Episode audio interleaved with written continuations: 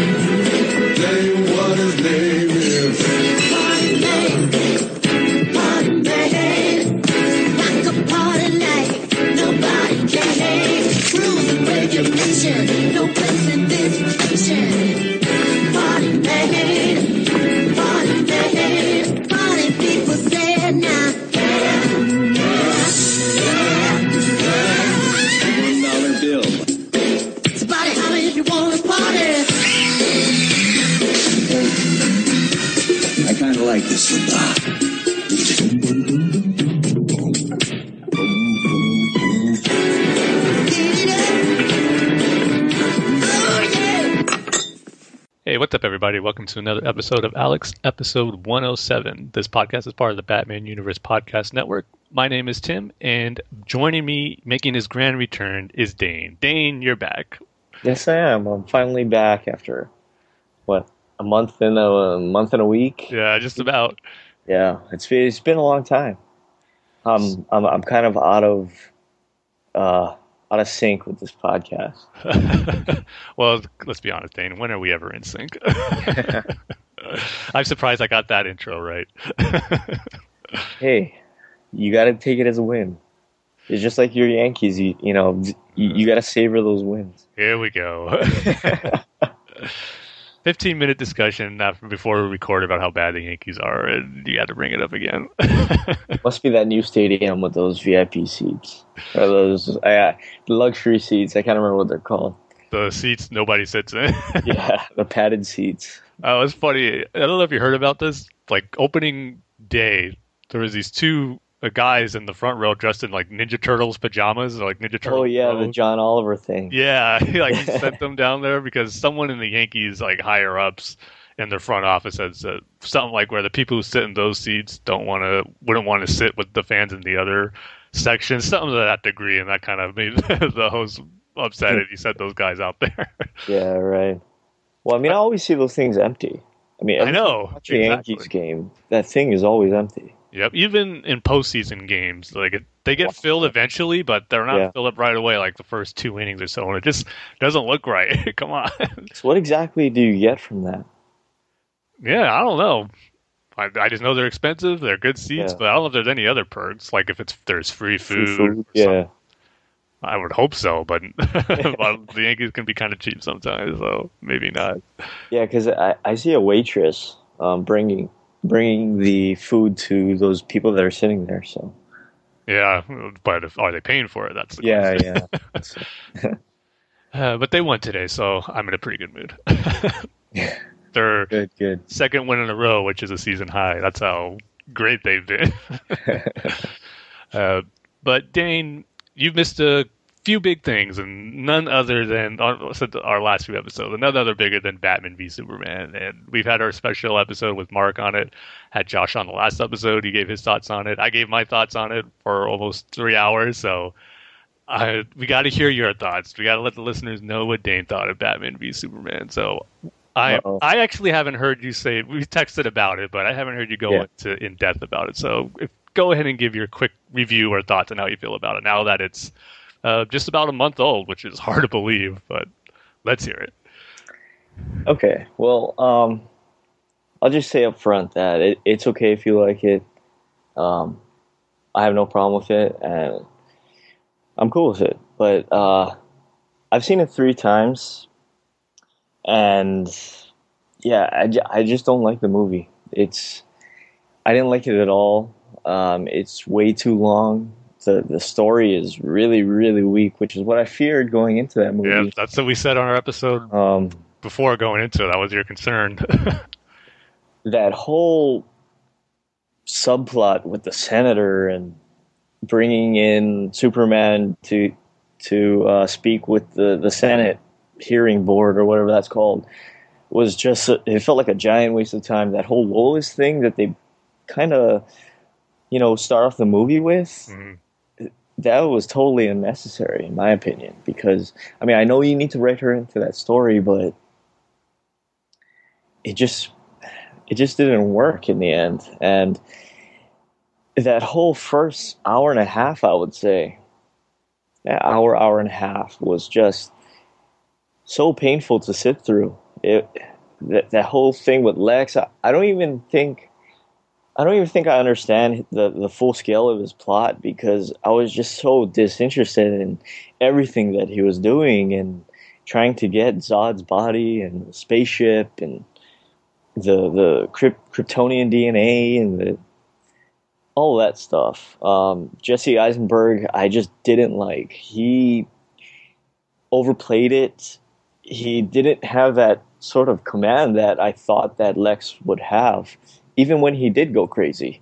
You know, I, I can understand be early in the movie, you know, when he when he's first being introduced, and that whole story with his dad. I don't, I don't even know what's going on there. And Lex, they, they kind of built built the story around Lex. He was the main bad guy.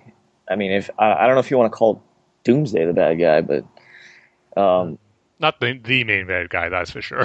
yeah, Lex yeah, main he, he was kind of like the Bane in Batman uh, Robin. yeah, yeah.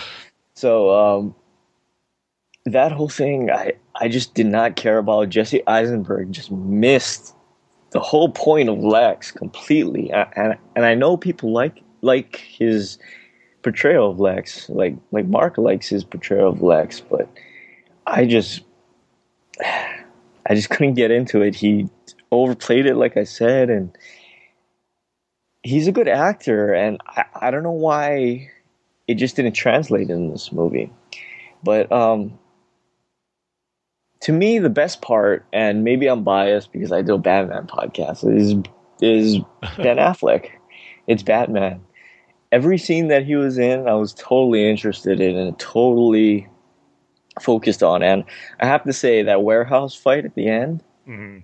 it, that's one of the best Batman fight scenes I've ever seen. Oh yeah, probably the That- best. I'd go as far as say that. Yeah, yeah, it's it's right up there with that that building fight in Dark Knight. Mhm. Um, ben Affleck was the highlight uh, of this movie for me. I, I love this Batman. I know a lot of people didn't like his Batman because they thought it was too brutal, he was too violent, but at least it was something different, and at least you know it felt like Ben Affleck was really invested in in Bruce Wayne and, and Batman. So. I just thought he was the best part of uh, of this movie. Uh, that that scene with uh, or that warehouse scene was the best part of this movie. I thought the Trinity the Trinity scene would be the best, but it's that warehouse scene. Um, Wonder Woman. Wonder Woman was also really really good. I but but you see like I'm I'm unsure if it's because I don't know anything about her story right now, or if it's because Gal Gadot played her so well. No, I'll- think it's because Gal Gadot played her so well. Because I've, Yeah. that's just been like you said. Ben Affleck's been the best part. For, as his portrayal as Batman has been the best part for a lot of people, and I think Wonder Woman. I think pretty much universally, a lot of people did not have a problem with her, and saying she was other than Ben Affleck would be the best part too of the whole thing. So that is Yeah. something I think it's a good chalk up to Gal Gadot. But I mean, I guess to to just kind of cut this short, it, it, I'll just say that you have like three of the biggest superheroes in this mo- in, in this one movie, and what I feared happened. The, the story was weak, and they tried to cram so much into one movie that it it just made it boring. I, I, I was literally bored for the first like hour and a half of this movie.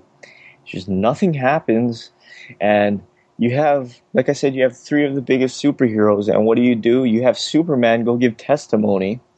You have Batman. well, not really. It blew up before he said one word. yeah, I understand that, but but to lead up to that, it's Yeah. like okay, so what's the point? I mean that that was just a dead plot. That was literally a dead plot point. I mean, I understand that you know it connects to that whole Lex thing, how crazy Lex is, but you don't have to spend the first hour of the movie building up to that. Building up to something that's so dead and boring and uninteresting. It's so it, it it's kind of like overcomplicating something so much that you lose your original point, which is Batman versus Superman, which we get in the latter half of the movie, but it's it, it it's kind of like having a Lamborghini and just driving it to your mailbox and not opening it up on the freeway. You know what I mean? It's it's so underwhelming. It's I mean, yeah, sure they fight and I guess somebody wins or I, I guess they become friends then. I don't know. And why is Lois there? I mean, who cares? I mean, she she's the only other civilian there. It's like I didn't understand why she was there, and I mean, I guess that's the building block of their relationship. That fight, and um, I just it, it was just totally underwhelming. And again, the trailers played it up to be this big thing, and it ended up just being flatlined for me. Yeah, unfortunately, Dane, you're not alone in that opinion. I mean, remember way back I said how the reaction for Batman v Superman is going to be like Man of Steel times ten. It's it is that. It's so divisive. So many people either hate it, love it, and Yeah. just downright despise it and think it's the greatest movie ever. So it's all over the place. And yeah, not to repeat myself again because like again, I said my thoughts on it in the previous two episodes, but I get where you're coming from in certain areas. The first hour and a half, like you said, it's just all over the place. For me, the big thing was editing. There was just too much. They're trying to show too much in that uh, span of time with Bruce, Lex, Clark, and Lois, the center, and all that stuff. It was, it was just said too disjointed. And I will say, I did.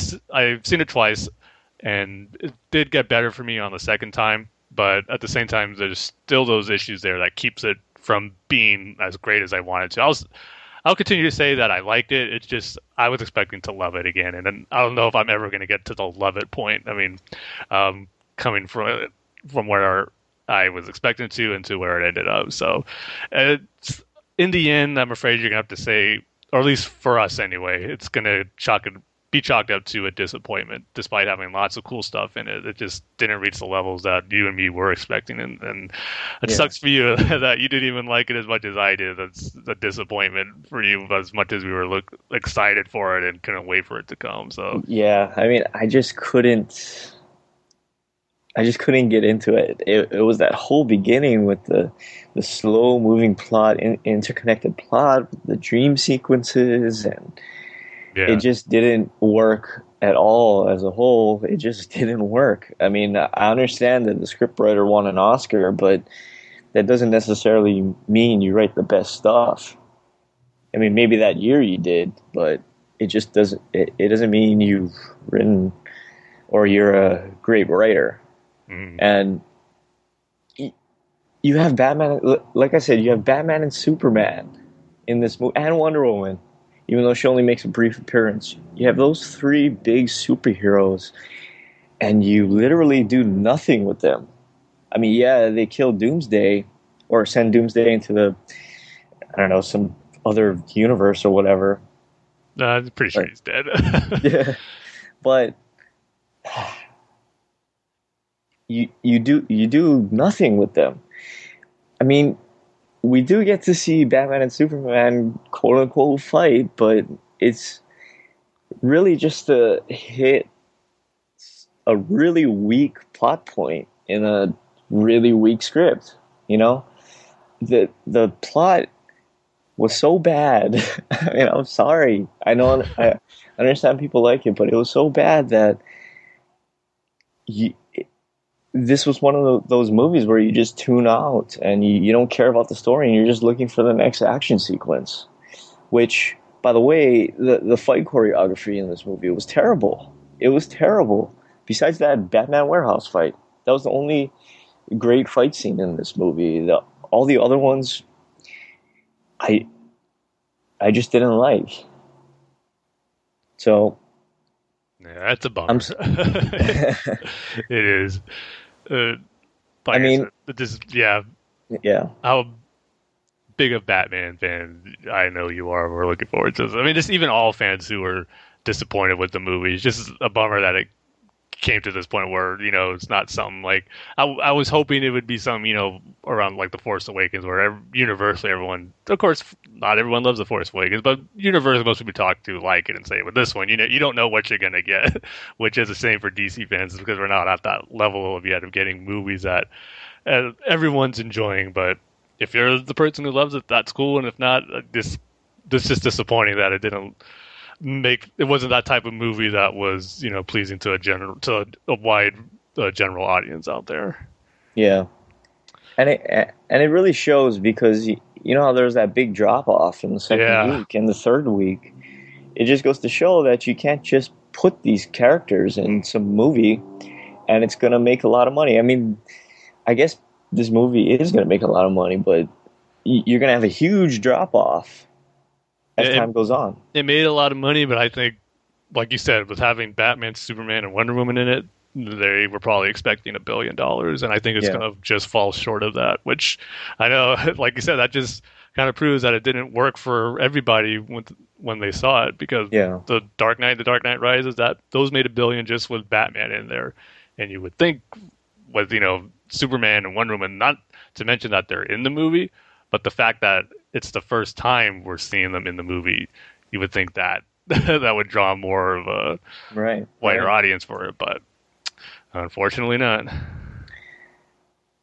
And you know, I mean, I shouldn't do this, but I'm going to compare this movie to, let's say, Batman Begins or the Dark Knight trilogy. Okay, Okay. the the big difference between you know the Dark Knight trilogy is that that movie, you know, was made by someone who truly understood the deeper meaning of the the characters, and you know, he created his own personal movie and. Batman vs Superman feels like it was written in a in a boardroom with a bunch of executives. It, it isn't, or or a guy that read a comic once and you know said, "I like everything. Um, I like everything, but especially the the fight scenes. I'm gonna recreate the fight scenes." And he tried to build the movie around that, and you can't really do that. I mean, yeah, you can read The Dark Knight Returns, but it's not only about Batman and Superman fighting. It's about it's about Gotham. It's about where Bruce is in his life at that point. You know, it, it's it's about all of these things, but you're only focusing on on certain thing on the fight scenes, and it's it's bad fight scenes too. And I mean, I I just can't help but feel that this was made in a boardroom with people who, who had no idea who these characters were Yeah. beyond the costume designer. And Wait, you know, it, you would it- think that, like, from how disappointed you are with it, that, like you said, it would be in a boardroom, but it was all, like, they gave Zack Snyder free reign to do pretty much whatever he wanted on this. So I think it's, it's actually the opposite. I mean, it doesn't change how it was. So, Yeah. but it's was, if anything, I think maybe now the studio might be a little more hands on, maybe with Justice League, and don't give them too much free reign on it, considering, you know, didn't quite reach the success they were hoping for. Yeah, and like I said, I mean, it's it, it it's it's like Zack Snyder took what he thought was interesting, which wasn't that interesting, and he tried to make a Batman movie out of it. I mean, a, a Batman versus Superman movie without it, uh, with it. And I mean, I, I have to say, and I hate to say it. I mean, especially since I haven't seen the, these movies yet, but it it makes me questionable about Suicide Squad and all of these upcoming movies. Am I gonna see it? Am I gonna read the critic reviews first, which I didn't do for this movie? I didn't read the critic reviews until after I saw the movie, and it turns out I agree with them. I mean, I know a lot of people out there are saying, you know, don't listen to the critics because this is a fan movie. But you know, I'm a fan of Batman, but Yeah, I I don't agree with those critics. I don't agree with that statement because I know plenty Yeah. of diehard Batman fans who were disappointed with it also. So it's yeah, it's just split. You're gonna find a wide variety of opinions on it, but it's not just where oh the critics hate it, but the fans like it. It's kind of it's all over the place. So it's not just the critics who are disappointed with it; it's amongst some fans too.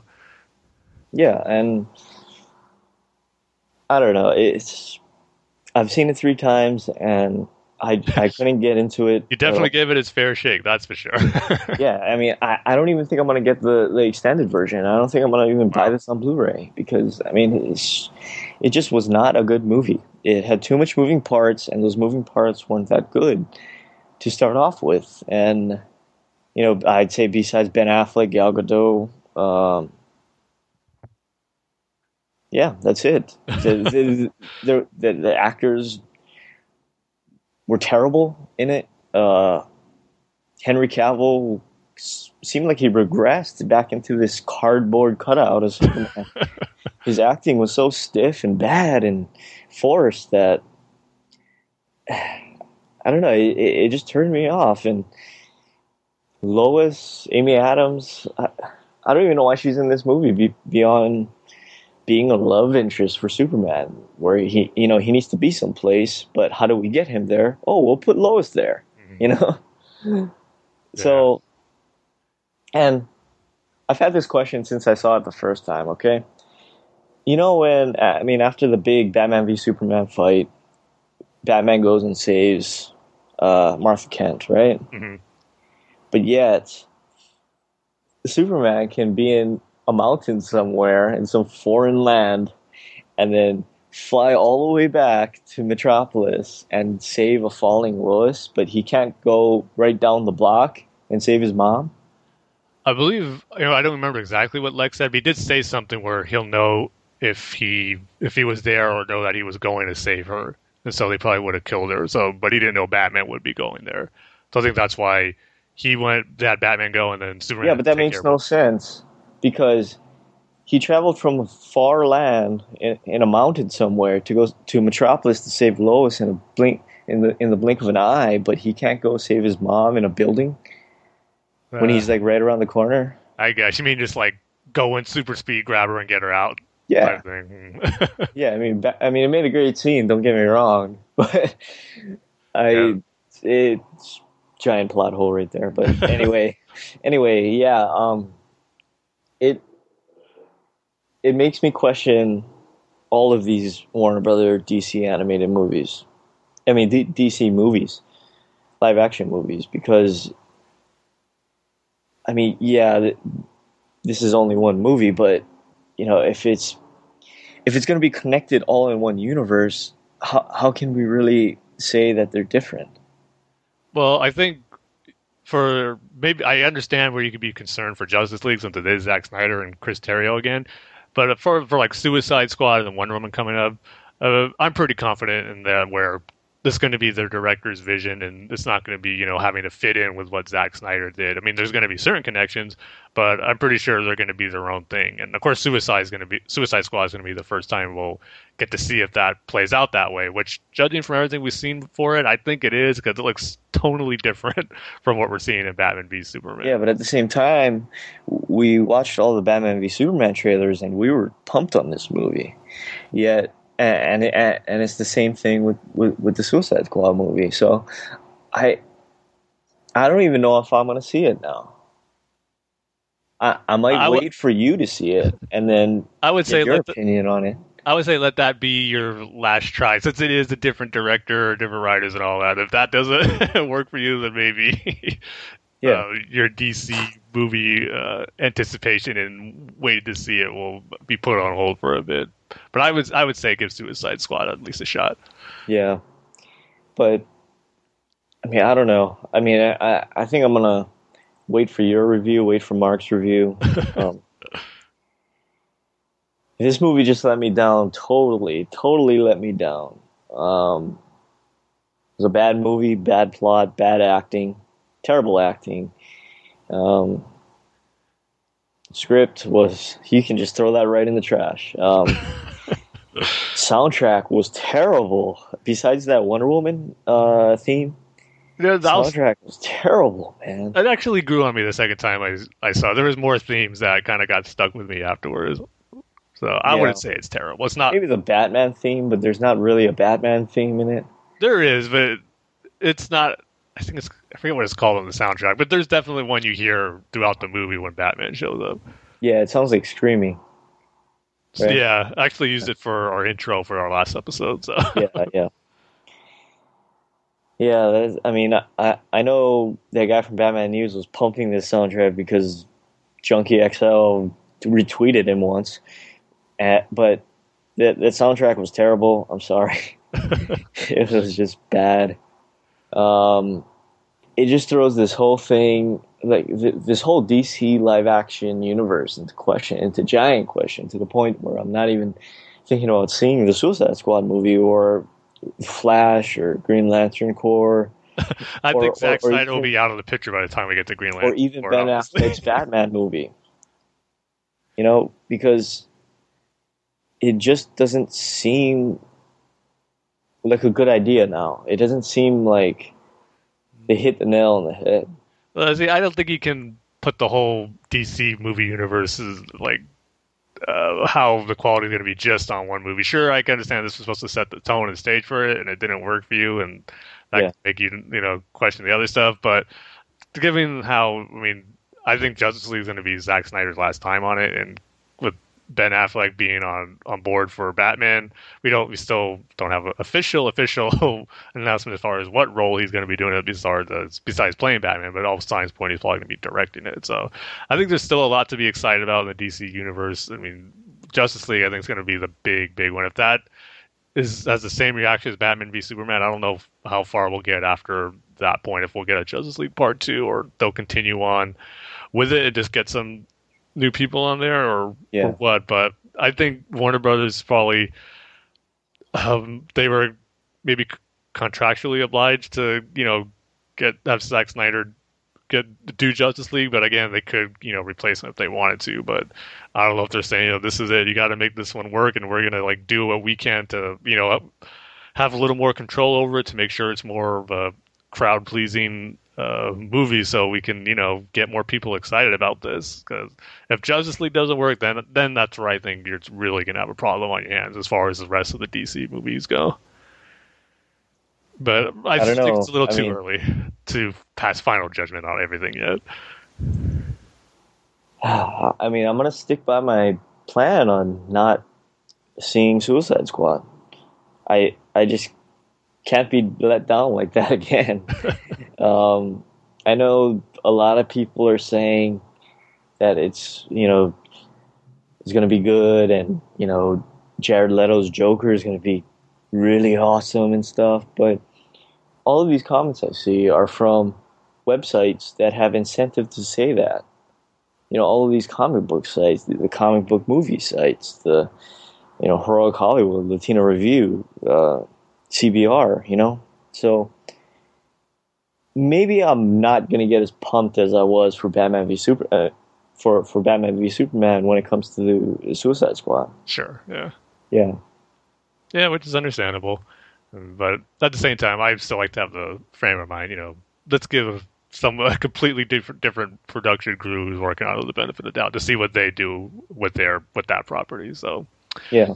But yeah, like I said, disappointing that you felt that sorry to to bring to start this podcast off on a bad note. Maybe we should have did this right right in the middle of this podcast or something. Um, but But hey, you mean you got to say how you feel. Yeah. and try to. I mean, I understand that people like it, and you know, good good on you. Um, and you know, I respect your opinion to you know when you say you like it, and for A, B, and C reason. But I just couldn't get into it, and I know we try to stay in the middle ground here, but I don't know. This one just let me down. totally let me down. yeah, well, I think I know what the perfect cure for is that, Dane. What is it, Tim? A minute by minute Dark Knight Rises commentary. Cool, cool. Yeah, that definitely will bring me up. You, you want to start one on Batman v Superman after this, right? oh, no. Getting through that first hour and a half, I'm sure will be lots of fun for you. Yeah, yeah, total fun. but for this movie, we're going to be starting on minute 57. We're three away from an hour. That's going to be another milestone. We're th- three minutes away or three episodes away from another huge milestone for this podcast. So that Yeah, we need to have a party. yeah. that happens. I mean, it'll just be you and me, but at least a party we'll that lasts a party that just lasts a minute. so yeah, go ahead and get your VHS, Laserdisc, HD DVD, Betamax, tape, projector, all the dead media formats that everyone's of course still uses, and mark it to the 57 mark. And we'll go ahead and start in three, two, one, go. Again, Batman. I said this last time. I just love seeing shots of Bruce Wayne in the bat suit without the cowl. Yeah, I was about to say the same thing, and we got to see Ben Affleck. without the Yeah, he looked cool in that too. And now we're into one of the more emotional parts of the movie with Alfred and Bruce. I rem- uh, if I remember the trailer, there was a line that Alfred said that got cut in the final movie, wasn't there? yeah, right here, right? Yeah. It's been I so long since. I saw that Yeah. second trailer, but regardless, the scene still worked right here with Alfred It's great to see Wayne Manor in this movie. for very little. Yeah, ver- I mean, very little, but at least we get to see it, not the Bat Bunker or the, the Yeah. Playboy Mansion apartment.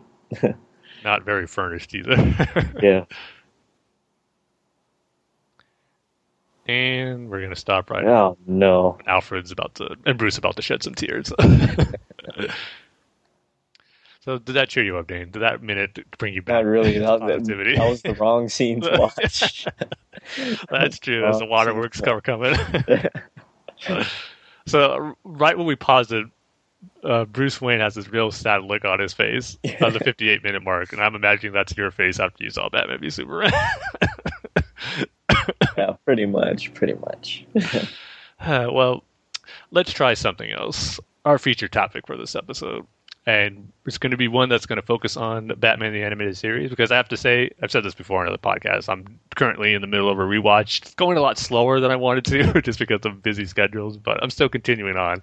As I'm watching it, I'm kind of thinking of some more topics I want to talk about the series on future episodes. So expect some more later on. But for this one, I got to thinking after seeing some episodes that there are quite a few villains that they created just for their series. And of course, we know the biggest one being Harley Quinn. But there's a lot more, and I kind of wanted to talk about some of our favorites that have made it throughout the series. So this is going to be our favorite animated series Batman villains created just for the series, other than Harley Quinn. So um, for me, I'm probably going to give my top three that I think work the best and who I'd probably like to see more of, whether it's in you know comics or future series and uh, wishful thinking, maybe movies, even though that probably won't happen. But uh, for me, my first one, actually, before I get to my top three, I'm going to give an honorable mention to one. It's going to be from the Beware the Gray Ghost episode, the Mad Bomber, the toy collector. And do you remember who played him, Dane, in that episode? Who did Tim? Bruce Timm. Bruce Timm as a mad villainous toy collector. and his performance, he did a pretty good job of doing like a over the top villain who was obsessed with toys and using them to his advantage to try to get money. That speech he gave when Batman and the Grey Ghost confront him, it's just Bruce Timm did a great job playing it. As for being like one of those like over the top villains. So I got to give him an honorable mention. And he looked just like Bruce Timm in like animated form. So I always get a kick out of seeing him in that episode. But uh, for my third choice is one of my favorite originally created Batman animated series villains is probably one that might surprise you because it's an episode that I don't think a lot of people necessarily like, and the villain I don't think gets remembered too much. But it's actually going to be from the Underdwellers, the Sewer King. And for people thinking, man, why are you picking him? It's because this whole subject matter of that episode, I mean, I think it's a perfect foil or a villain for Batman to go up against. He's someone, you know, takes in orphans or runaway children and he keeps them under the sewers in barbaric conditions, treats them horribly. And as you've seen this villain throughout the episode, like you really hate this guy. And I probably out of all the villains in Batman the Animated Series, there is no one other than the Sewer King that you want to see Batman just beat up, take down, and just you know make sure he brings them in because what he's doing is horrible to these kids. And you know how uh, when Bat the scenes Batman has with him were great. One of my favorite moments of the series is when Batman finally gets him and he says, you know, normally I don't pass sentence. That's for the court, but this time this time I'm so tempted to finish the job myself. And you're like right with Batman as he says that. So while the villain is someone who's like sleazy, you hate him, his his voice is even annoying, but yet it fits. It's a villain that you like to see Batman take down, and I think that's kind of what you you hope for in a Batman story. A villain that you hate so much, you can't wait for Batman to uh, bring him to justice. And he was just a one-off character, but I think he did work in this episode. I think it's actually an under episode underrated episode, really, with uh, the kids and Batman taking in that uh, one boy who uh, he was able to save and kind of lead him down the lair. And you know, what Bruce went through as a kid, uh, you know, he has, uh, you know, it hits him hard when these kids are being treated like this. So it's a great, I think, a great story and a villain that you just couldn't wait for Batman to see uh, take down. So the Sewer King is one who I would put as number three. Maybe a controversial choice, but it's one that I think works well in the course of the story for this episode. So, how about you, Dane? Who's a villain that you think worked the best in the animated series? You know, I was thinking really, really hard about this, and I ran into a huge problem because every uh, sort of weird villain that I would think of ended up being, you know, in the comics someplace, created in the comics, not specifically for the Batman, uh, the, the the animated series. But um, the the only one that I remember specifically seeing is uh, Tony Romulus. I can't remember what his villain, villain name was though. Romulus. Oh, uh, uh the, the, the werewolf guy. Yeah. yeah, yeah, yeah. Yeah, and I, I, I saw it right. I saw that episode. I can't remember what it's called. I think it's called like Moon of the Wolf. Howl of the Moon of the Wolf. Yeah. And um, I seen it right at that critical time where it started to come out that baseball players were starting to take steroids. Mm. And I guess this, I mean, this is one of those things where it's like real life in a cartoon because yeah. he, he takes this serum or this steroid, I guess you could call it, because he wants to be better at the I can't remember what they call the competition in Gotham. Yeah, I know he was an Olympic athlete, but yeah, it was like I think he had a runner, montage so. where he was doing these different events too. So he was yeah, kind of yeah. a, real, a, a well-rounded athlete. Yeah, yeah. So he takes this steroid, and he, it it gives him that extra speed or whatever that he needs to win the. Let's just call them Gotham games because it rhymes. um, he wins it, and then but then the, one of the side effects that he wasn't told about, I think he gets it from Professor Milo, right? One of the side effects is that he turns into a werewolf. I mean, I, I know it's not that original like Harley Quinn or you know wh- whoever, but I don't know. Like that, that's just one of those villains and one of those episodes that just really sticks out to me.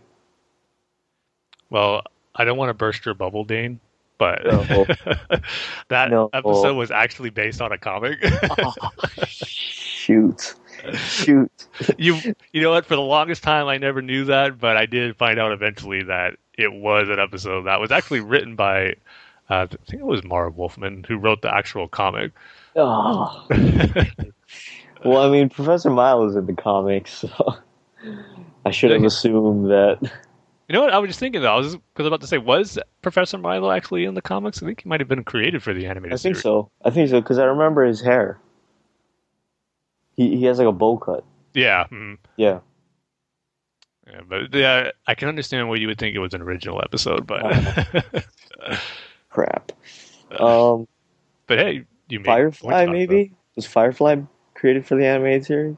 No, he was a comic villain. Yeah. Daggett, Daggett. Yeah, Daggett's one. there you go. That's okay. my one too. hey, at least you got one. I, I got to correct myself. It was uh, Len Wein who did it, not Marv Wolfman. Oh, Len Wein. Yeah. But my second choice, which is my favorite, is one that I'm sure it's a lot of people's, the Phantasm from Mask of the Phantasm. And I know you could say that she was kind of based off the villain from Batman Year Two, who was the Reaper, I believe what his name was, something to that effect. Um, but yeah, it, they did with that character and her connection to Bruce was just so good, and it, was worth, a villain worthy to be put in a movie of Batman the Animated Series. I mean, Joker played a big part in it too, but the Phantasm was such a greatly written and complex character with Andrea Beaumont and her past with Bruce, and her father's connection to the mob, and wanting to get revenge on the mob, and yet, you know, that thing where this even said in the movie where Alfred tells Bruce, when you look into that abyss, it'll swallow you up, and he said how Andrea fell into that pit long ago, and just kind of showing how far someone can go for revenge and and especially in the animated series, Batman mentions a lot of times how he wanted revenge, and that's what drives him to a point uh, in the series. So, kind of showing the extreme of what he could become through uh, the Phantasm. And I just love too how, uh, even though we didn't get many stories with her afterwards, they did do a few. We got she got a cameo appearance in the Justice League episode epilogue, um, being hired by Amanda Waller to kill Terry's parents, even though she couldn't go through with it. And then in Kyle Higgins' great Batman Beyond 2.0 comics, she had a very good story arc there. So I'm glad the character did live on from uh, just uh, from just being in Batman Mask of the Phantasm because she really is too great of a character just to be limited to one story. So I'm hoping that somehow she can get brought into the comics continuity too, because I think she can really work well in that. I'm actually kind of surprised she hasn't yet, at least as far as I know, and I'm pretty sure that she hasn't been brought into any of the DC continuity stuff. So if they want to work that in anytime, I would be more and more open to it without any hesitation. So yeah, the Phantasm would be my second choice, and for my first choice of my favorite animated series villain um, it's got to be Kyodai Ken, the ninja from the Night of the Ninja episode and Day of the Samurai. Uh, kind of similar to Andrea Beaumont's Phantasm. I just love how he has a connection to Bruce in his past and how it's from his days in training in Japan. I always love that aspect of Bruce's early life and his uh, training in Japan as a one man. I could like Dave decided to do a whole series of Bruce, like a TV show of Bruce training in Japan. I'd be all for that and they already got a perfect villain for him to go through with Kyodai Ken. So he was not to mention that he was there at that time, but he was the only person who was better than Bruce because we all know that Bruce is pretty much one of the greatest martial artists who ever lived in the DC universe, and the fact that there'd be someone who's even better than him and then comes back to you know he gets to get revenge on Bruce, has to fight against Batman, but you know he's possibly better than Batman, which you don't say a lot about too many martial artists he goes up against. So that's a really cool aspect to the character. And there's some great things that they do with him where uh, he doesn't find out Bruce's I Bruce is Batman through the you know more conventional ways. Bruce makes the point to tell Alfred that just because he fought him once as Batman, he knows that he's Bruce Wayne because fight he knows his fighting style and Bruce even compares it to the fighting styles are like fingerprints and he knows like me and Batman are the same.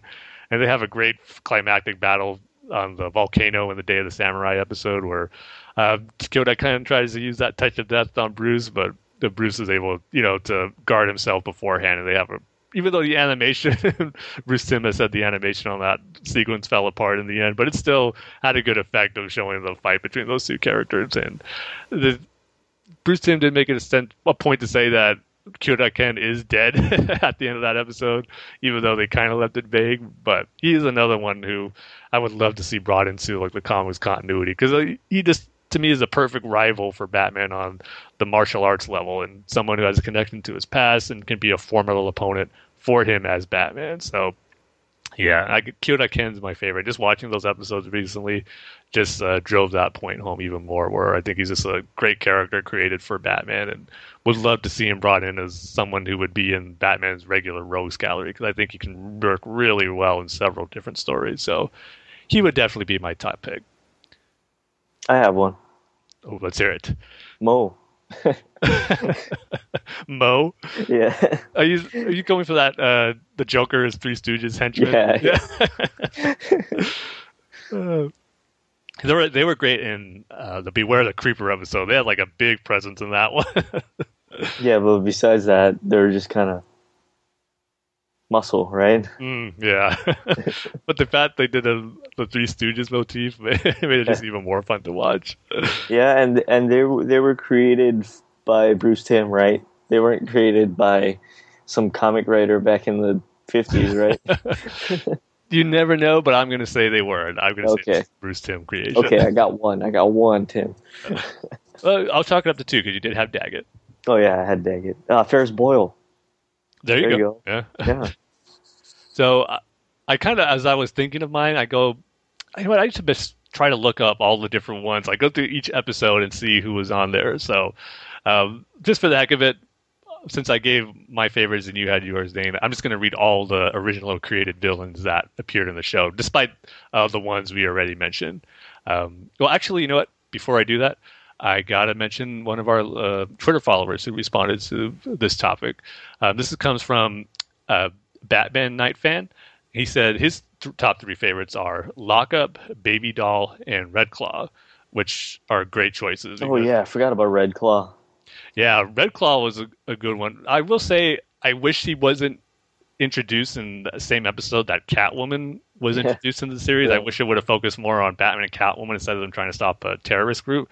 But she is a cool villain to, for Batman to go up against, especially in the Lion and the Unicorn episode, which tied into Alfred's past as an agent. So Yeah. she worked really good there. Just uh, in the Catwoman one, I thought she should have been saved for later, but she was a, definitely a good choice. And Lockup was another one who I know made its way into the comics, uh, even though he was only in one episode. But he was a he was a villain where like he had a good origin story to why he became what he did. Just don't know like how far he could have been used, and I think maybe they ran into that problem because he was only in one episode, and I don't think he lasted too long in the comics. So I don't think he's in any current stories or been in the New Fifty Two at all, at least from the stuff I've read. But the premise of him's pretty cool about a over you know cruel uh, security guard in Arkham who you know once he gets fired takes it out on the uh, like Commissioner Gordon, the mayor, all the people who you know took his job away for being too rough on the criminals he felt too, that deserved it. So it's definitely a good premise with there. I don't even remember him.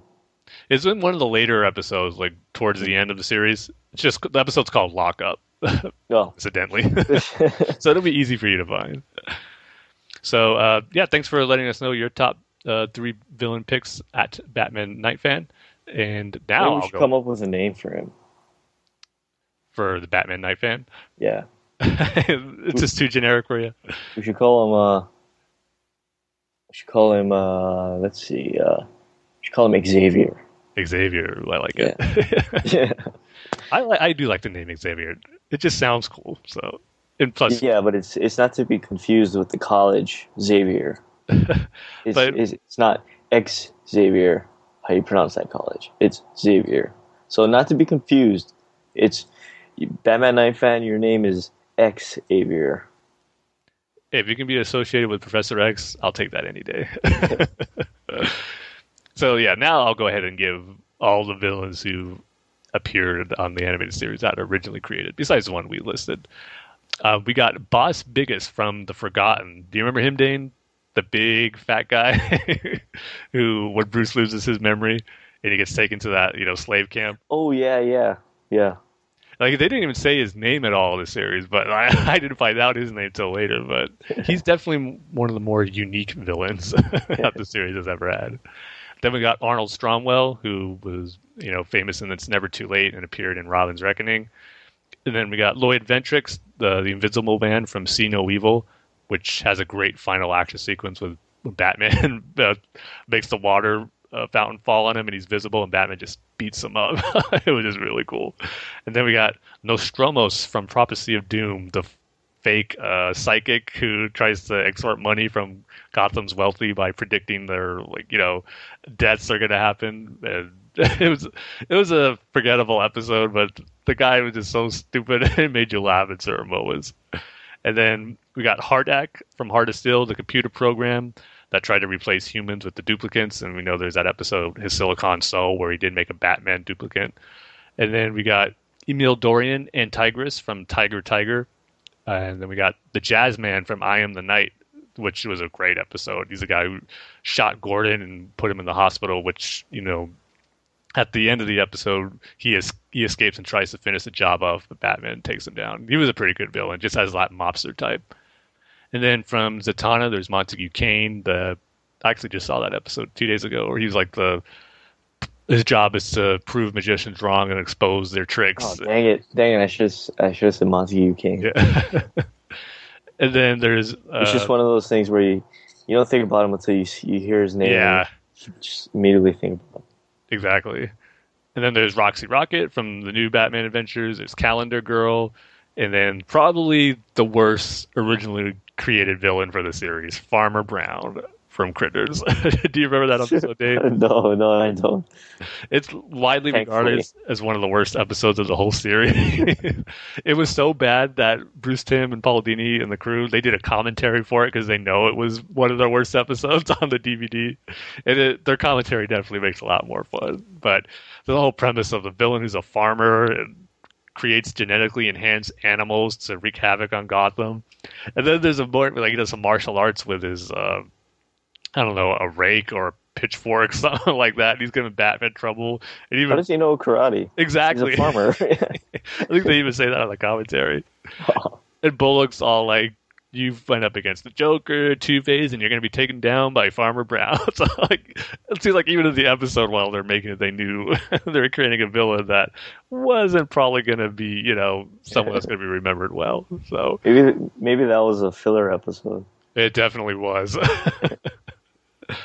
so those are all the ones I came up with when I looked at all the episodes. Um, hopefully, I'm not missing any, but when I looked at it, it's like, man, they really did come up with a lot of their own villains, and for the most part, all of them work really well. And of course, you know, the biggest one is Harley Quinn, who's just you know become one of the most popular Batman villains ever. So um, it's definitely a feat that I don't know if we'll see again in the upcoming Batman series at all because it seems like a lot of people just like to go to the classics, which there's nothing wrong with. But I think that's just one of those cool things that makes Batman the animated series even more special, where they did such a great job with uh, adapting Batman's classic villains, but yet they did an awesome job too with creating their own. So Yeah. definitely wanted to do a topic about that and uh, tell you which ones are my favorites because I've just been thinking about that lately as I've watched the episodes. How you know they've added so much to the Batman mythos. So You could also say that they created Victor Freeze or Mister Freeze because I mean he he, he was like a a, a Z list villain before that.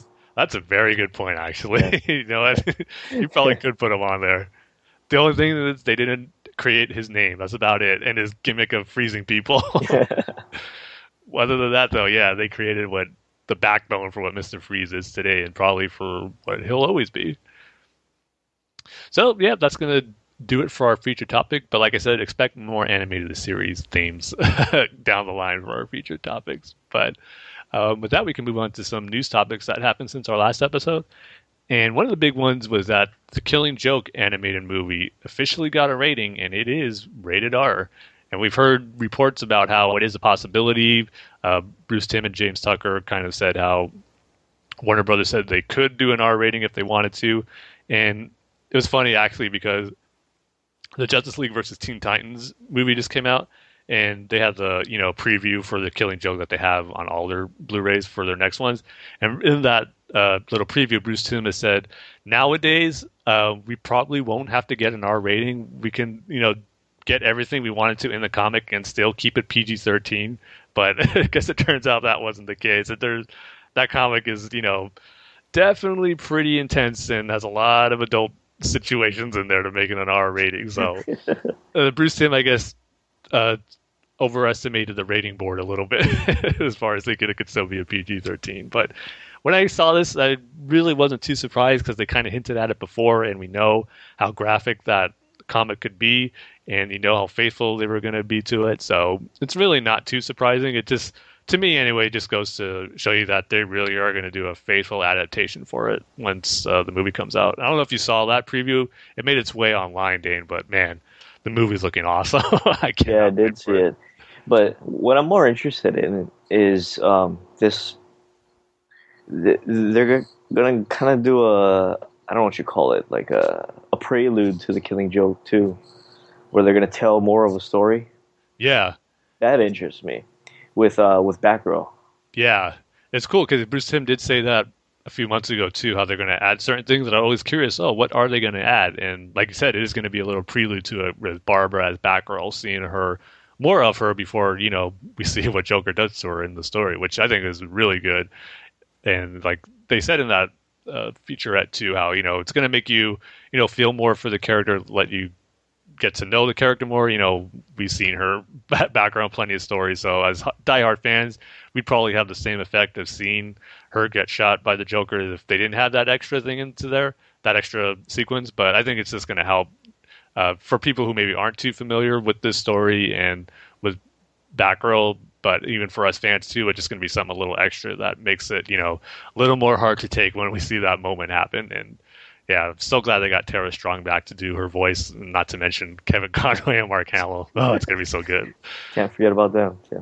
It's a Batman animated series reunion, and it's a perfect story, I think, to do it with. Yeah. And then after that, we got some news this week how uh, the DC universe is stealing actors from Sam Raimi's Spider-Man movie.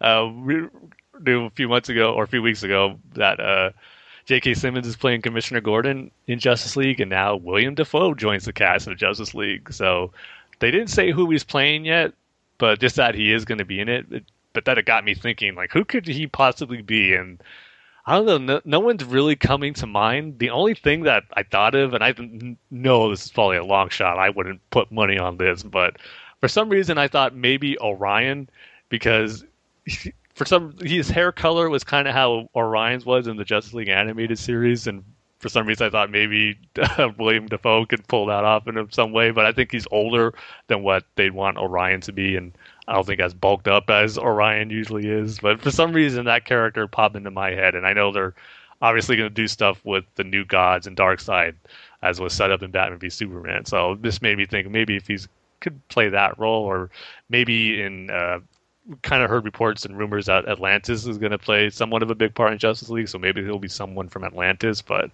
other than that, and I know the Orion's such a long shot that I probably shouldn't even said it because I doubt that's going to happen. But it just makes you think: who is he going to play? Is he going to be anybody? Just a new character created for it?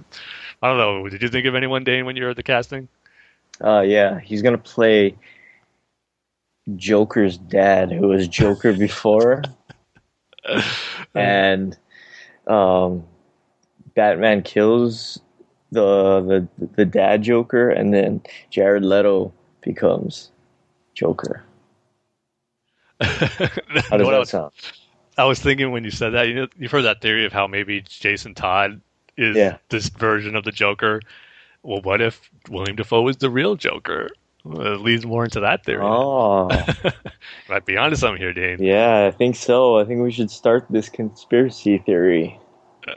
I will say that's probably more likely than my Orion idea. so, uh, yeah, we'll see who wins on that Who one. could he play? I mean, maybe he could be anybody. I know he really could. It's because you, you, you remember the guy with the no legs in Batman Batman v Superman. Yeah. Everybody thought he was going to be the Flash. Mhm. 'Cause he had those green things around his legs. Um, yeah, so he could be anybody, but I'd like to see him as, like you said, like somebody from Atlantis. yeah, just for some reason, I think we probably shouldn't speculate too much on it, but being fans, we can't help but speculate on casting choices when they don't announce who they're playing. So, because it could just be someone created just for the movie, and who knows how big of a role he'll play in it. So, it's something we're gonna have to wait and see. But Or scenes could get cut. exactly, yeah. and then show up later on an extended version, Yeah. extended version of Justice League. But we'll just have to wait and see. But in, until then, we can uh, keep watching a new Suicide Squad trailer that premiered a few weeks ago. And Dane, I feel a little. It's not going to be as exciting talking about it anymore, considering how disappointed you were with Batman v Superman. No, no, no. I, I will say, Margot Robbie looks really good in it. Yeah. Uh, she she looks like the perfect Harley Quinn. Um, I like the trailer. it just has to deliver for you now It just has the movie. The, the entire movie has to, has to be good. You know. Yeah. Um, but this, like you said, it's another cool trailer. The movie looks great, I think. I mean, it looks better and better the more I see of it. And I can't help but just going back to the Joker and Harley shots we get in this. You said Harley had some more great moments in there. I love the sequence at the end where they're all in the bar and she's serving everyone drinks, and you know she's talking to El Diablo. He's like, "Oh, I just want water." He's, "Oh, that's probably smart." yeah. Just their interactions with all the different members of the Suicide Squad looks really good, and that one shot of the Joker, which I got a lot of people talking, where his face looks, you know, burned and messed up and it's hard to think it's a coincidence, but that looks just like out of a panel from Endgame for how uh, Greg Capullo designed Joker in that story. Even with the tux and that he has on, it looks straight out of like one of the covers and pages he had from that storyline. And you know how much I loved Endgame, so if we get any nods to that, is awesome. So that looked really cool, and just you know that really looked like a Joker moment right there because we know this version of Joker is probably going to have a lot of different stuff just visually from you know the tattoos and the chains and the grill that he has. So it is going to be a different Joker. But when we saw that shot, yeah, that sent like a classic Joker to me, and that looked really cool. And plus, we got more Batman, and it's a small thing, but it's still like very cool seeing Batman just diving into the water with the breather he had on. Oh, is that what that was? Mm-hmm. I couldn't tell what that was. Yeah, it was like something you see straight out of the animated series or a comic because you know Batman always has one on him, and I can't remember if we ever seen him do that in any of the movies. I, I know definitely not the Dark Knight trilogy, but if like Batman Forever or Robin, because you know all the wacky situations they were in in those movies. If yeah. he ever had to put one on, but no, I don't. I don't think so. Maybe, maybe the, uh, the closest we get is those plastic lips Robin puts on. oh wow. Uh. it's the only thing I can think of that comes close to that. Oh, that secret's so stupid. oh man, I forgot his line that he says afterwards, but this is how he rips those off out after she kisses he Kills oh, them off with a liner. Batman and Robin. But yeah, Suicide Squad continues to look awesome, and I hopefully this is the last trailer because I don't know. It just felt like their trailers have come in bunches. I know this is the third one, but it really should only be the second one because the first one we got from Comic Con they put out because they had to because of the leak, and they we really weren't supposed to see it. So technically, this should only be the second one, but in reality, it's the third, and kind of feels like this should be it because this one had just about a right amount of new footage and still showing some old stuff in there too. But I think this should be good. I think to hold fans over, but part of me thinks we're still a few months out now that we probably will get one two months before release. So I don't know. We'll have to wait and see. Hopefully, the next one, if they do put one out, won't contain too much new footage, just like enough to get your appetite, you know, whetted even more and be more excited for it. But we'll see. We still got a few months to go. But Suicide Squad still looking like it's going to be right on track. And like I said, Dane, just hopefully it delivers for uh, more people than it did Batman v Superman. Well, I'll let you guys see it first before I do. yeah, well, you'll know where I stand on it probably right away, like the day of. I'll be sure to text you on it. but yeah, that's going to do it for our main news stories. But I do feel we should probably recognize and pay a little respects to you know the passing of a Prince this past week. For you know, we kind of joke about it on past episodes. We talk about music, about yeah. the Bat Dance and everything, but uh, right. It is something you know when I think back at Batman '89 and Prince did contribute to you know a big part of that movie. And I know for a lot of fans who love the soundtrack and that's part of the reason that makes you know the movie more enjoyable. And I I would agree with that because when you hear some of those songs that are in the movie like Trust or Party Man, it does like bring back good memories. You think of those sequences that you like for the movie, and if they weren't there, I think the movie would feel different and it just wouldn't be the same. So it did add to those moments with the Joker, and it did play pretty well with that, and especially in the movie. Now the Bat Dance video, that was something I could either take it like take take it or leave it type thing, but um, you know you can't deny his contribution that he put into that movie, and I know that a lot of people enjoyed. And yeah, my famous story of that soundtrack is that I think I said this before, where I uh, my parents got it for me when they started listening to it and they had to take it right back because they felt I shouldn't be listening to uh, that soundtrack. I still don't know why. I guess the lyrics that he was saying in there, I never actually oh. went back to listen to it, but yeah. yeah. for some reason, I guess it wasn't suitable for a five-year or six year old Tim at the time. But um, well, I I kind of have a story like that, but Prince was actually the the reason or the way I found the Batman universe. like That's I've right, told yeah. this story before. Uh huh. Yeah. um, this was back in like I mean uh, I'm sure you can go back in the in, in the timeline of uh, episodes, but uh, this was around I'd say like the eighth or ninth episode of the the original Batman Universe podcast. Um, and I think it was just Dustin talking by himself. It was one of those episodes, and I was looking for the Prince soundtrack because I wanted to listen to it because I'd never listened to that Prince soundtrack. So I was looking for it on iTunes, and um, this was, I guess, when they first started adding podcasts to iTunes, and uh, right below the, mu- the the the music section was the the po- all the podcasts that had Batman in it, and uh, it, it popped up. So that's how I found the Batman universe. hey, so we pay, definitely played a big part in your Batman fandom because we wouldn't be here today, probably. yeah, I wouldn't be doing this podcast if it wasn't for it wasn't for Prince. Yep. Who'd have thought? yeah, it just sucks that you know he's so young. What was he, dying 57? yeah, fifty six, I think. 56, wow. Yeah. And yeah, I can't pretend to say I was ever a big Prince fan, but man, I have always had mad respect for him as a music- musician. His He's, he was a great guitarist, yeah. yeah.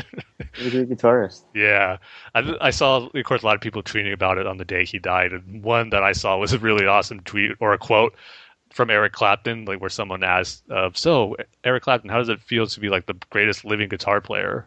And he says, "I don't know. Go ask Prince." it was like when you see him play live, I think the one that comes to mind is uh, was the tribute they were doing for George Harrison. I think it was at the for Rock and Roll Hall of Fame. You had like Tom Petty on there.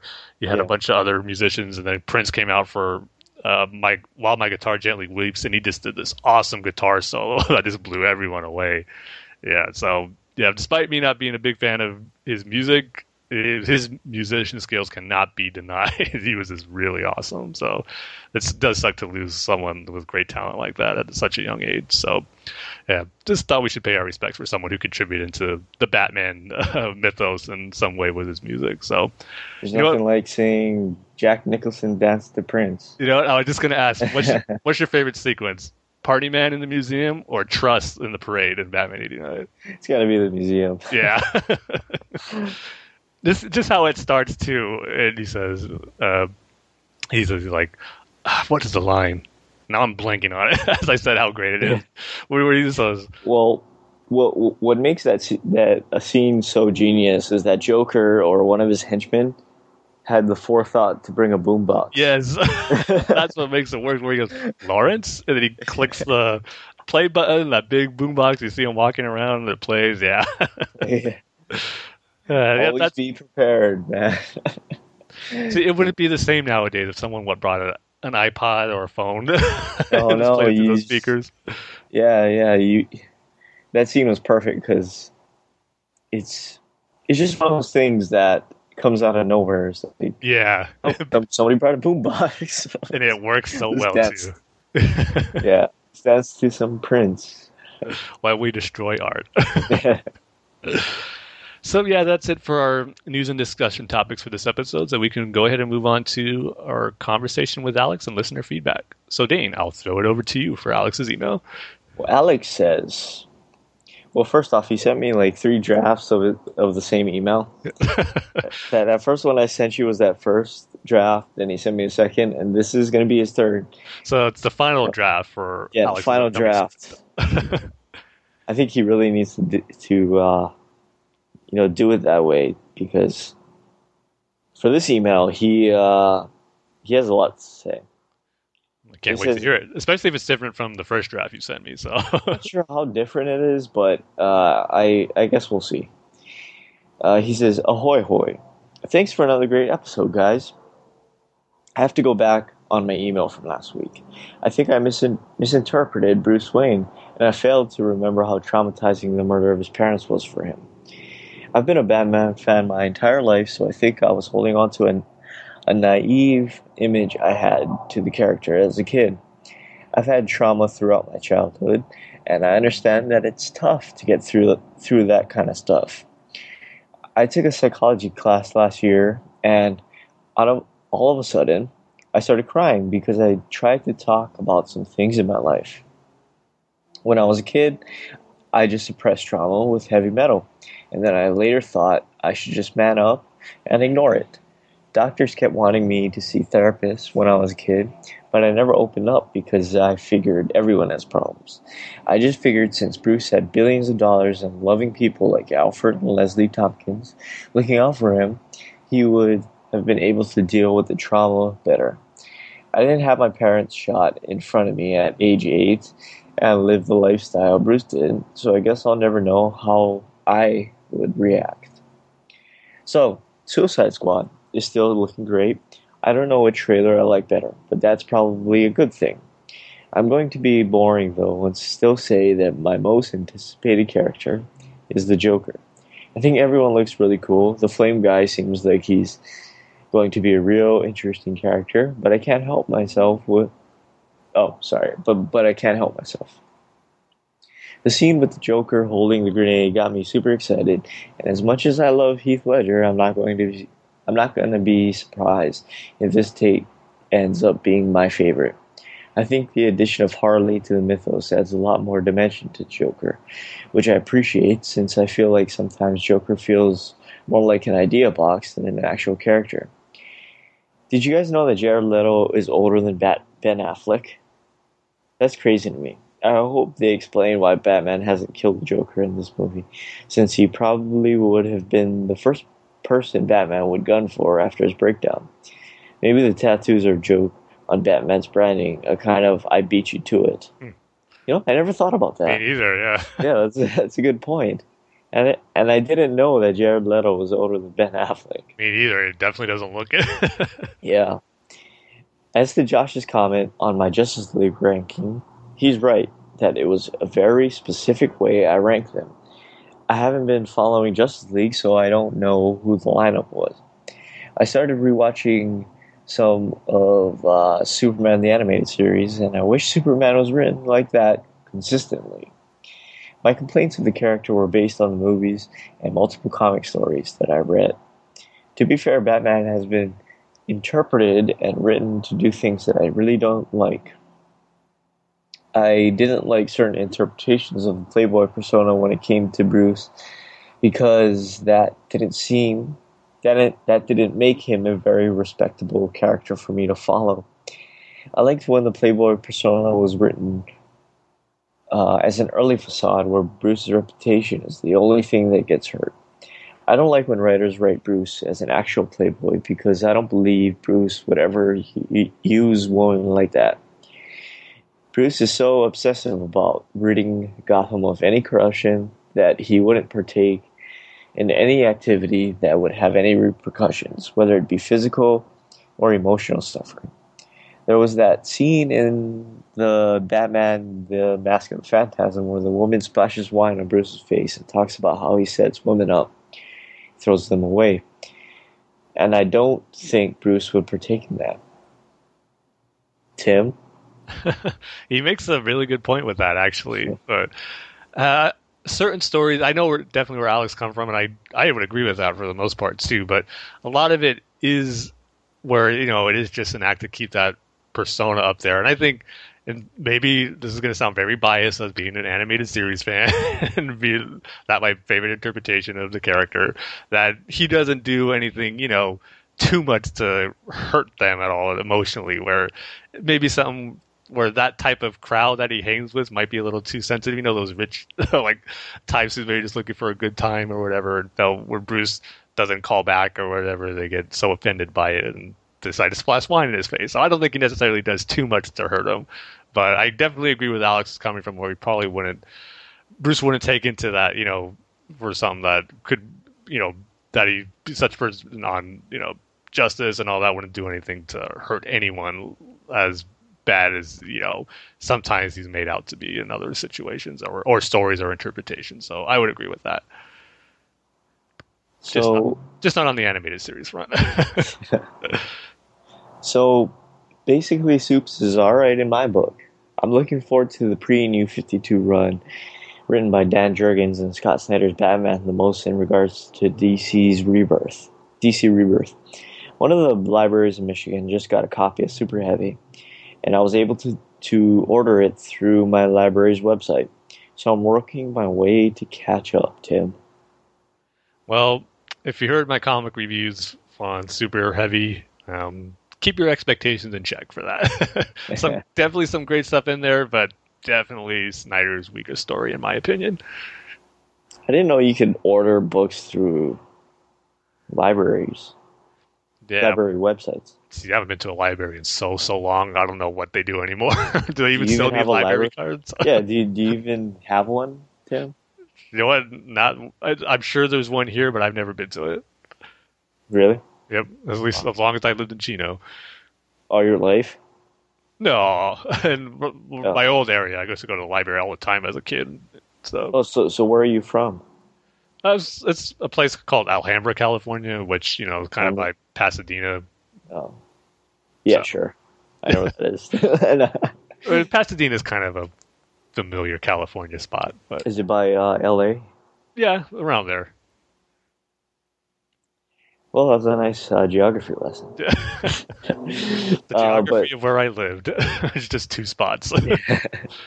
But uh, Alex always has questions, and uh, he has a bunch of questions this time. He has four of them. Uh, his first question is, "What superhero personality? What what superhero personality would you say that you relate to most?" That's a tough one. you know what? Um, definitely, a, definitely not Batman. I do not have that personality.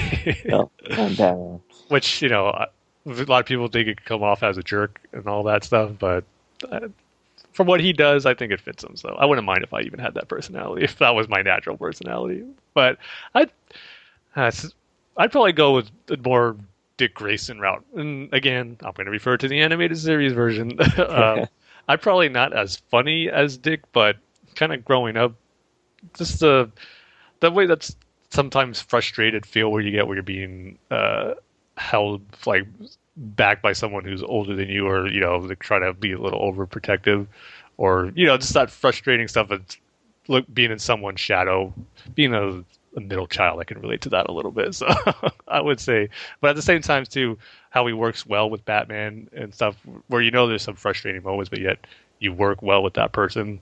It's something I can relate to a little bit too. So I would go with Robin or Dick Grayson as Robin. Yeah, for me, it's uh, Plastic Man Who else could it be? or uh, or Booster Gold. you do much time traveling, Dane? Yeah, uh, a lot of time traveling. Um, but his uh, his second question is: I know Batman is your favorite, but who do you think is the greatest superhero, and why? I'm sure there's some good arguments for other heroes. You know what? Would it be a cop out to say Batman is the greatest and my favorite? Because that's truly how I feel. Batman is No, no, no. You you have to pick somebody that's not Batman. well, then I'm just going to go to my second favorite superhero, which is Spider Man. And Spider-Man. I have, to, go with Spider Man because he has a great origin story. I mean, not just you know being bit by a radioactive spider, but the fact that he tried to use it for money. He didn't stop that robbery, and it came back to haunt him with the death of Uncle Ben. And that's you know uh, the way Bruce made his promise to his parents is what drives him. To letting that happen to Uncle Ben is what drives Spider Man. You know, to the whole great power comes great responsibility. I love that aspect of the character of Spider Man. That's he does what he does mainly because of that. And the whole thing with the bad Peter Parker luck, everything goes wrong for him, but yet it doesn't deter him at all from being, you know, the best superhero he could be as Spider Man. So, yeah, I'll go with Spider Man. Hmm. Uh, I am probably going to say. Oh man, that's a tough one. Now that I really think about it, who should I say, Tim? You can't say Plastic Man. Oh, dang it. Uh, Booster Gold, then. um, jeez. You know what? I am going to say. Now, you're not going to believe me, Tim. oh boy. And uh, a lot of be? people on this who listen to this podcast aren't going to believe me. But I'm going to say Superman Wow, yeah. Because A comes from another world. His whole world was destroyed. Uh, he lands on a foreign planet and he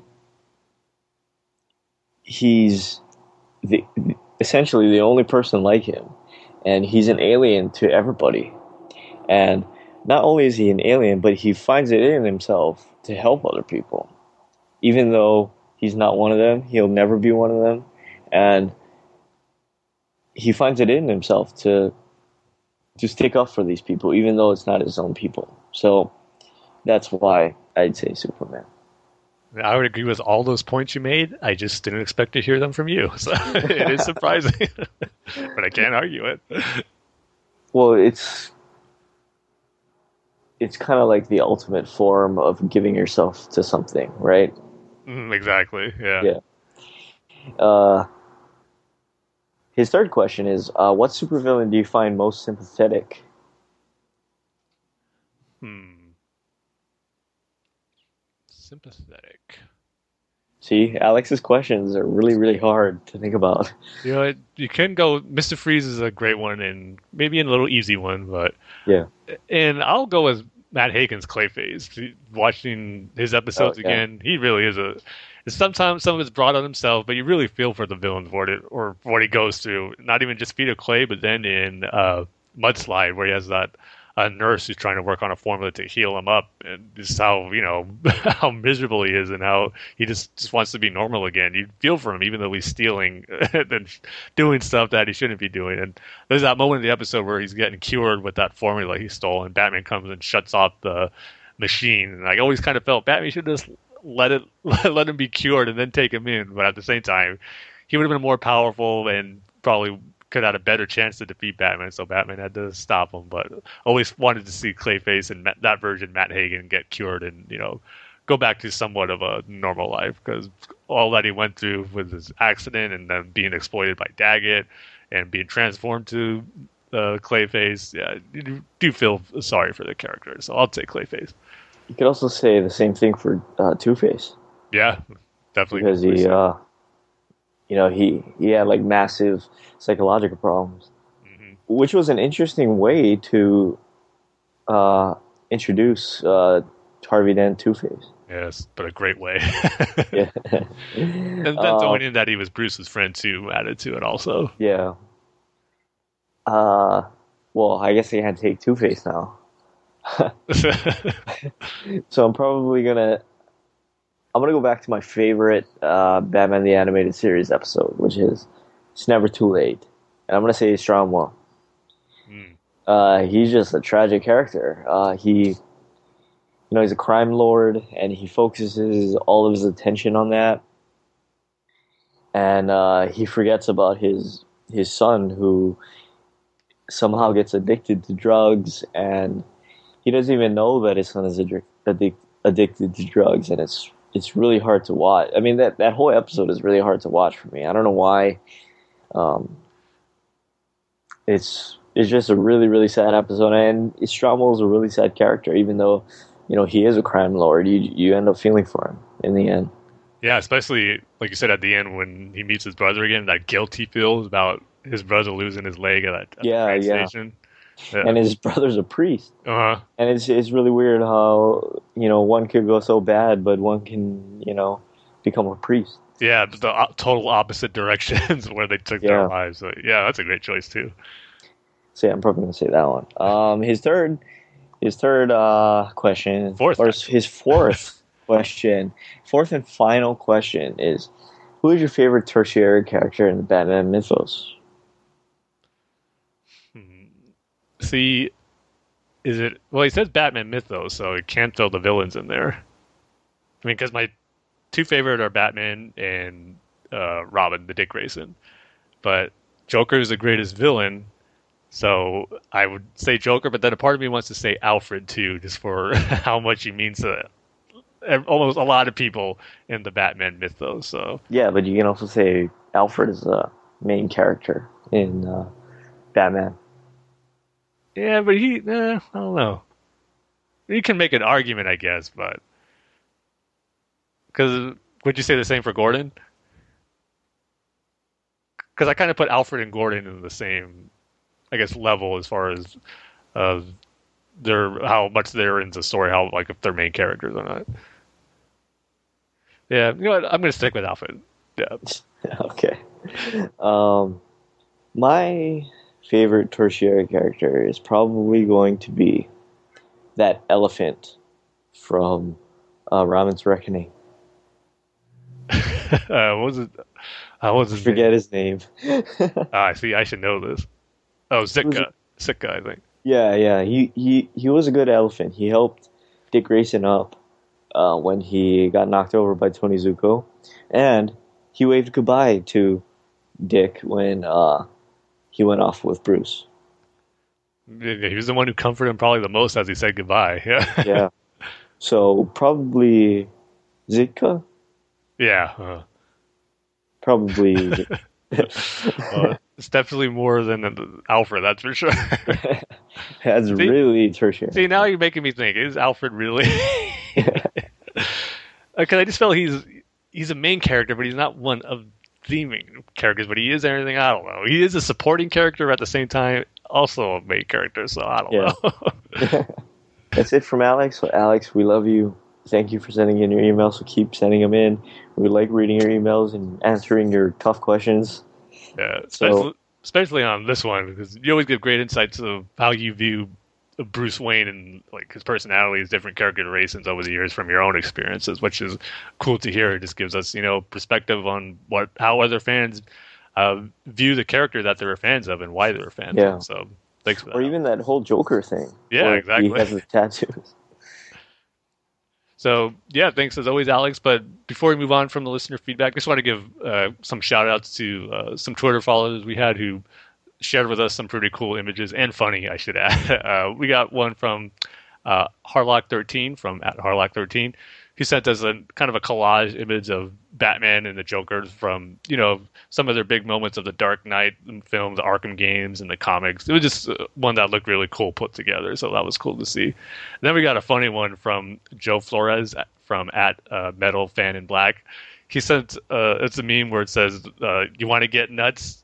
Where it has uh, Bruce saying that to Joker in Batman '89. Then on the bottom it said, "Let's get nuts," and then you see a Photoshop image of Batman uh, picking up nuts and putting it into a bag at a supermarket with Joker looking in the background. It, right when I saw it, I started busting up. when you, you actually, you could kind of easily think that when he says that, but for me personally, I never did. But just when I saw when I saw that picture, it's like, yep, that's one way to interpret it. That's really funny. So thanks for sharing sharing that with us, Joe. That was pretty funny to see. I got a kick out of it. Or no, I should say I cracked up at it. You know, like cracking nuts. Huh? Ha ha ha. I tried. So, yeah, with that, that's going to be it for our listener feedback, and we can go ahead and move on into our comic book reviews. And for this episode, it's going to be TMNT Batman number five. And as always, we're going to go into full spoilers as we review it. And so, if you haven't read it yet, you might want to hold off and then check back and listen to it when you uh, do read it, because this story has been amazing. and I'm kind of sad that we're only one issue away from the final one. So, bittersweet moment coming up. But for our rating scale, well, what should it be, Dane? Our rating scale for this episode will be uh, VIP seats at Yankee Stadium that are empty. Uh, sadly, it's going to be more than our five ranking scale. it's going to be rows and rows.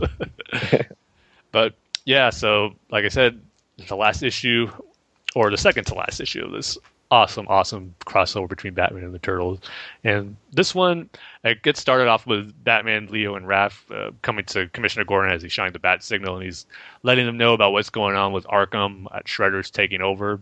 Uh, well, he doesn't know who Shredder is, but some ninjas have taken over Arkham, and you know Batman has to go stop him. Uh, but before they leave, the Penguin comes and he kind of tells them more about what Shredder has planned because he thinks he's going too far and doesn't really want to be a part of it and wants to save his own neck because Shredder has something planned that we'll get to at the end of the issue that it's going to be pretty interesting for Batman to deal with.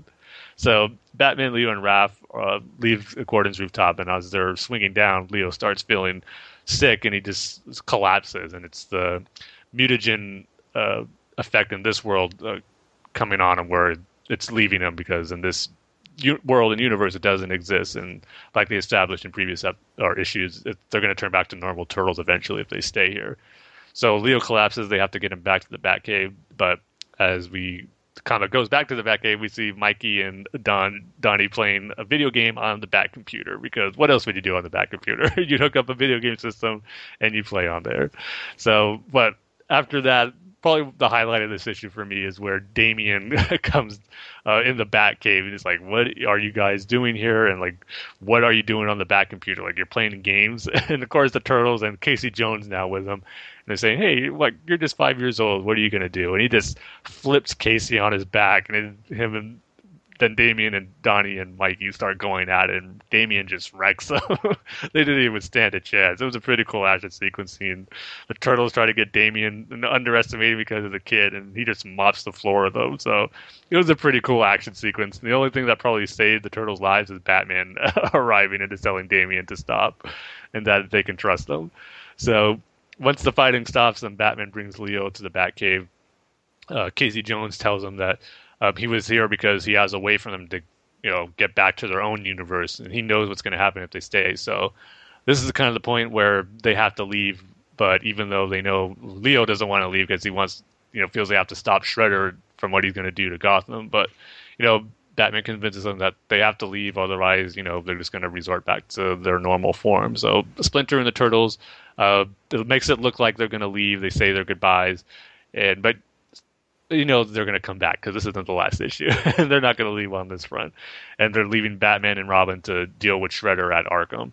So after they say their goodbyes, Damian and Batman leave, and Damian tells Batman how he knew the League of Assassins were coming into Gotham, but he wasn't able to stop them in time. And then right before they are about to go into Arkham, they get uh, they're seen by Penguin again, but this time he's literally a penguin. Shredder is using mutagen on all the inmates at Gotham.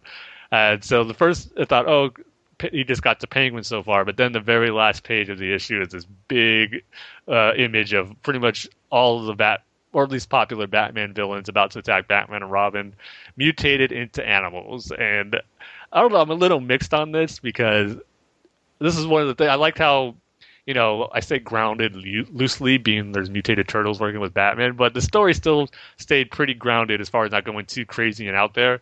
And I don't know, maybe it's just the way they're designed in this page, but some of the villains, I think, it's a little too out there to have all of them go and be mutated into animals. Some of them just don't look right. So I don't know. I'm still a little torn on how this is all going to play out. It could be make for a fun action sequence in the final issue, seeing Batman and presumably the Turtles, as they're probably going to make their way back to help Batman take out Shredder and now an army of mutant Arm- Arkham inmates. So uh, we'll wait to see how it plays out. But I can't say I was like you know I was geeking out and having a big fanboy moment when I saw this. It took me back a little bit, at the, but at the same time, it could be kind of fun. So we'll have to wait and see. But Dane, I kind of want to see what you think. I'm going to list off some of the villains that are in this page, and you try to guess what animal they mutated into. See how Okay. right you're on. Okay. How about uh, we'll start with the biggest one. How about the Joker? He mutated out of a card. No, they're all animals. I'll say that. So Oh, they're all animals. Yeah. uh Uh, a uh chipmunk. Did I get it right? a creature who eats chipmunks. He he turned into a snake. Oh, a snake. How about how about Two Face? Uh, a double-headed snake. he looks. He's a monkey. Oh, he's a monkey. How about Mister Freeze? A polar bear. Oh, right on the money. I got it. That was the easiest one. Here's another easy one: Scarecrow. Um, a horse. a, a crow. Oh, a crow. and uh, here's the last one I'll ask you. What do you think Bane turned into? Oh man, that's a tough one. Um, he turned into a rhino. Close. He turned into an elephant. Oh, an elephant. I have to say, out of all of them, he looks the coolest. The mask over there with the elephant trunk and the tusk, it looks pretty cool. and then uh, the Riddler is a raccoon. Mad Hatter is a, a rabbit, fitting. Oh, of course. Uh, Poison Ivy looks to be a mantis. And then uh, the the ventriloquist looks to be a pigeon, and Scarface didn't get mutated, so he's still a puppet. So, and yeah, that's all the villains were on the page. And the one thing that kind of bugged me about it, I don't think Joker would have done this. I mean, I don't know if Shredder forced them and did it without them knowing, or they willingly accepted the mutagen. I just have a hard time seeing Joker going along with this, whether um, he wanted to do it or if uh, he was forced to. I think he would have found a way out if he didn't want to be mutated. So I don't know. It just seems a little weird for the Joker to be part of that. But like I said, I'll have to see how it all wraps up in the next issue. But again, still very enjoyable. Great moment with Damian and uh, Donnie and Mikey and Casey Jones. That fight was pretty cool.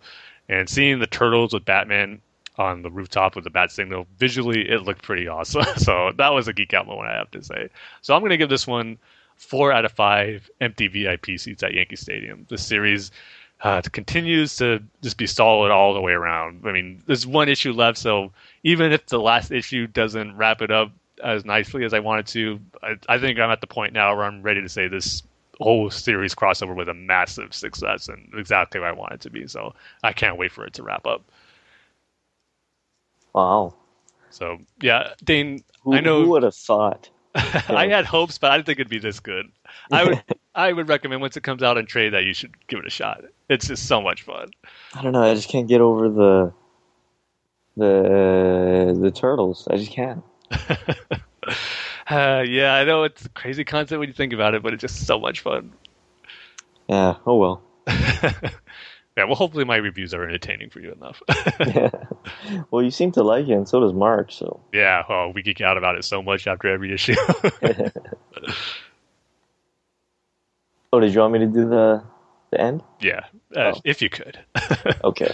Uh, let's go over to BatmanUniverse.net on Facebook.com slash the uh, Batman Universe, and the Twitter handle is at Batman Universe. Uh, Tim's Twitter handle is at TimG311, That is right, and you said it right. Yes. and my Twitter handle is at Dane Says Banana. Uh, you can rate and review us on iTunes, so please do that. And you can email the show at badfanswithoutpants at gmail.com. Our show's podcast is at badfans27. Uh, at badfans podcast. you never had trouble with that before, but yeah, now I do. it was a pretty smooth transition when we we changed our Twitter handle. But I guess I had to be one. Yeah, at badfans podcast. So with that, we love you, we love you, we love you. If you're listening to this, we love you. Um, just remember that you ever feel alone in this world, just know that Tim and Dane care about you. We really do care about you. So just remember that if you ever feel alone in this world. Right, Tim? That's right. You never will feel alone because you got us. Yes. So with that said, we'll see you guys next time. Next time we do this, I'll be back. I'll, I'm going to try to do two in a row, Tim. well, yeah, if you just like the Yankees. They're two game winning streak, two podcast winning streak. All right, everybody. We'll see you guys next time.